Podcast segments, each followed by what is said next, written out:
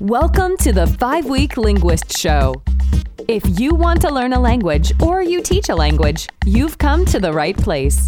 Join Janina each week for tips, resources, and advice for making engaging language learning happen anytime, anywhere.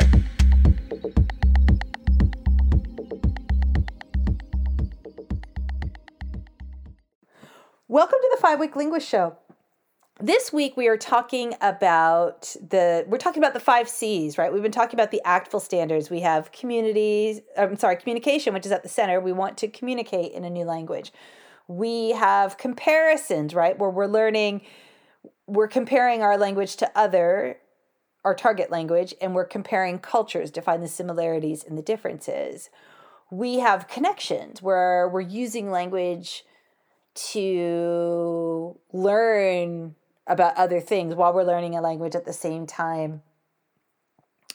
We have culture, which is an, another episode we'll talk about next week. And we have communities, which is basically using language outside of the classroom and being a lifelong learner if you're if you're an independent learner or you're aspiring to be an independent learner you know how to do that but i, I wanted to share some really practical ways to to talk to people, to connect with people in another language, and some some some ways that I really hope that that you find useful and can adapt if you're to to your own needs and your own situation. My number one tool is italki. I absolutely love it.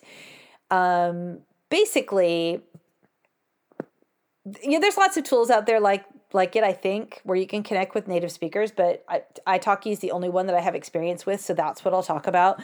I love them; they're friends of mine, and they're friends of mine because I think they're fabulous. So we kind of, you know, we've we've talked language a, a few times over the years. Um, I love what they're doing. Bottom line is they have some language exchange on there, and they they they produce some content, but they're also connecting people with native speaking tutors. It's just amazing um, you can be talking to somebody on the other side of the world in the next half an hour. And if that intimidates you, don't worry, just go do it.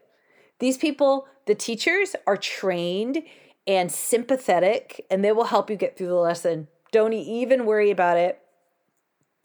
Um, it is a fabulous resource.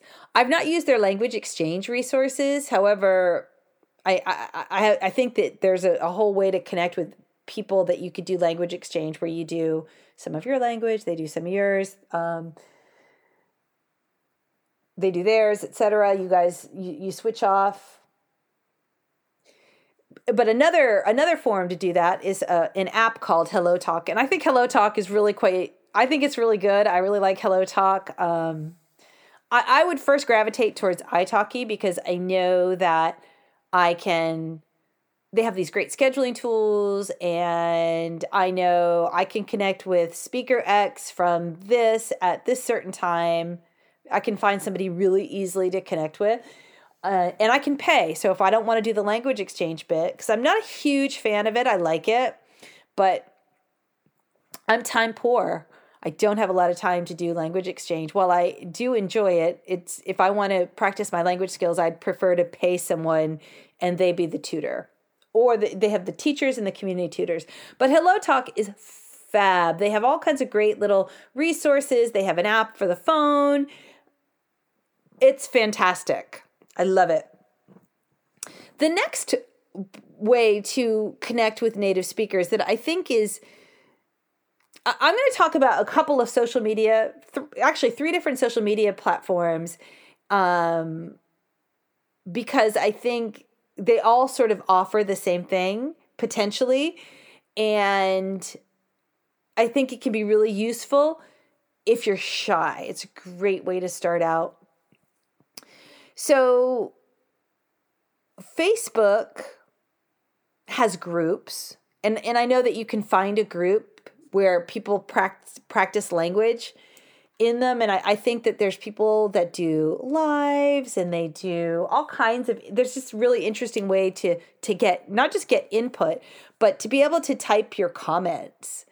I think that's really a powerful thing because you are you don't have that pressure that you would when you're speaking but you're still communicating and connecting with other people. So find a facebook group. I really like Instagram for that same reason that I said last that it can be really intimidating to go and have a conversation with a native speaker.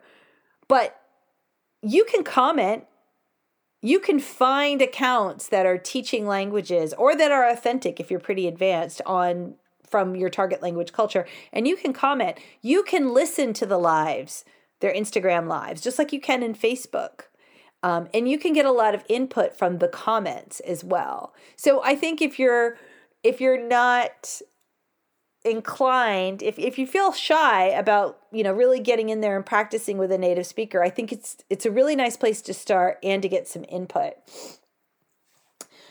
And i also think that so i mentioned um, instagram and facebook live um, while it isn't a social network i i love youtube it's one of the biggest search engines in the world and it's just an amazing resource for for languages, right? So getting using language outside being a lifelong learner, right? You can have all that access to language and again you can practice and comment. Interestingly, on YouTube, you can even make your own private channel and they have all kinds of great settings. You don't have to, you know, you can definitely control what people see. But I think it's really interesting what people have done. I I I I know a Spanish teacher who from Spain who really introduced me some years ago to the idea of she had all these playlists. So she she curated all of these materials to show her students on playlists. And I know it seems really obvious now, you know, this was more than 10 years ago when I saw this, but I just thought, wow, this is so clever. So she's got her own library there of materials and you can organize them any way that you want. And I also really like about YouTube is that you can set it to private if you want, but you can record yourself, right? You can record a video of yourself using the YouTube live function and talking in your target language. And while it may be mortifying to do it and mortifying to listen to it, do it once a week and you will be astounded at your progress.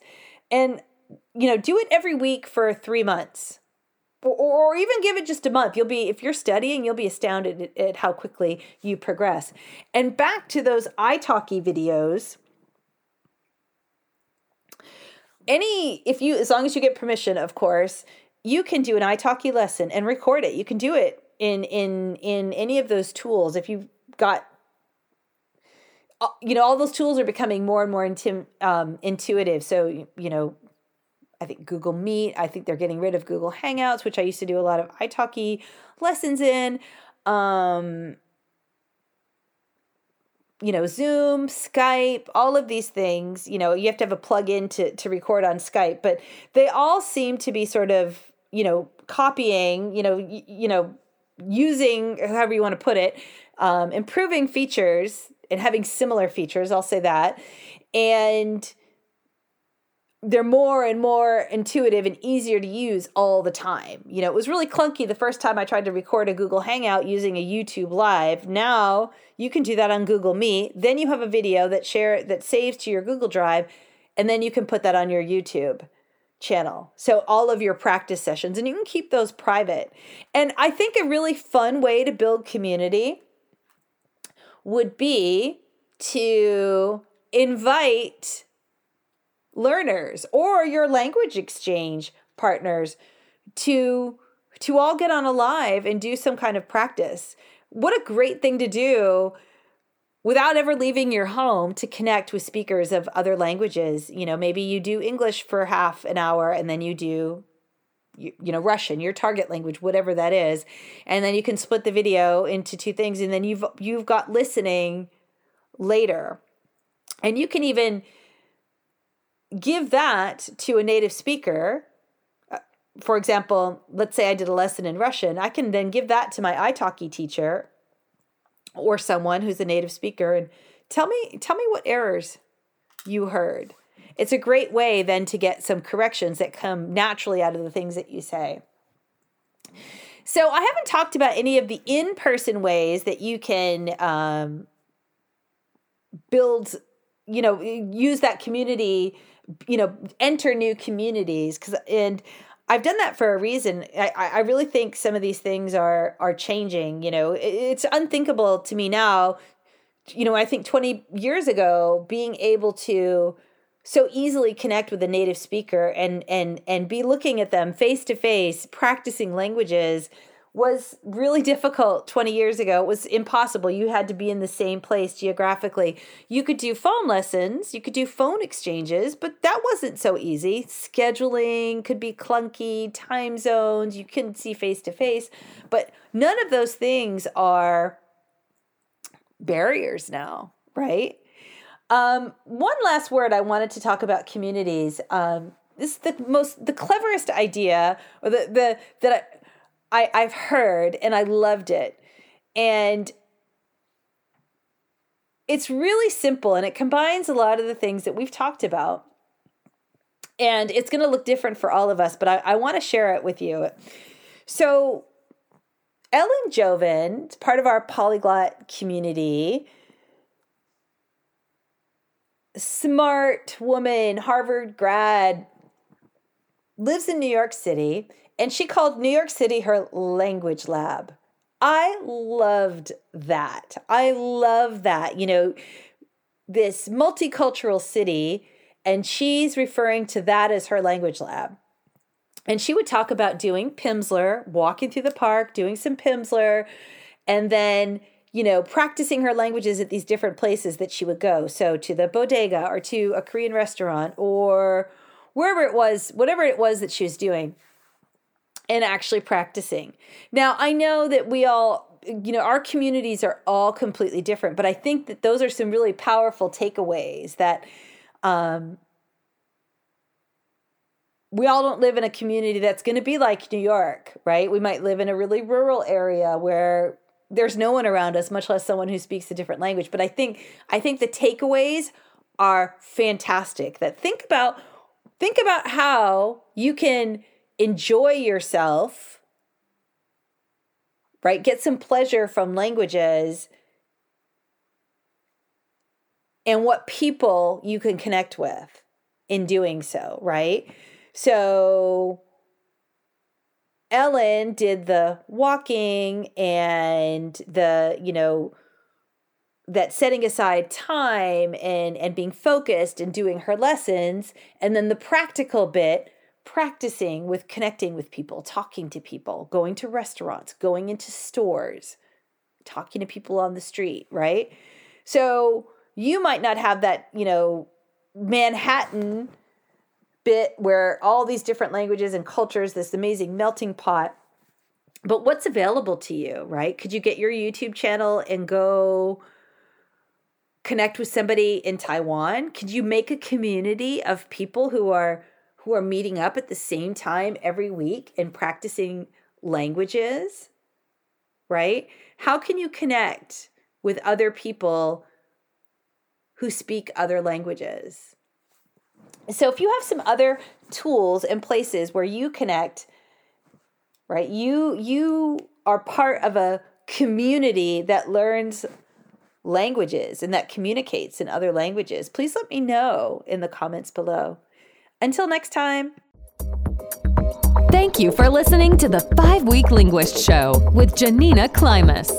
Join us each week here and visit us at reallifelanguage.com slash reallifelanguageblog for more resources for learning and teaching languages.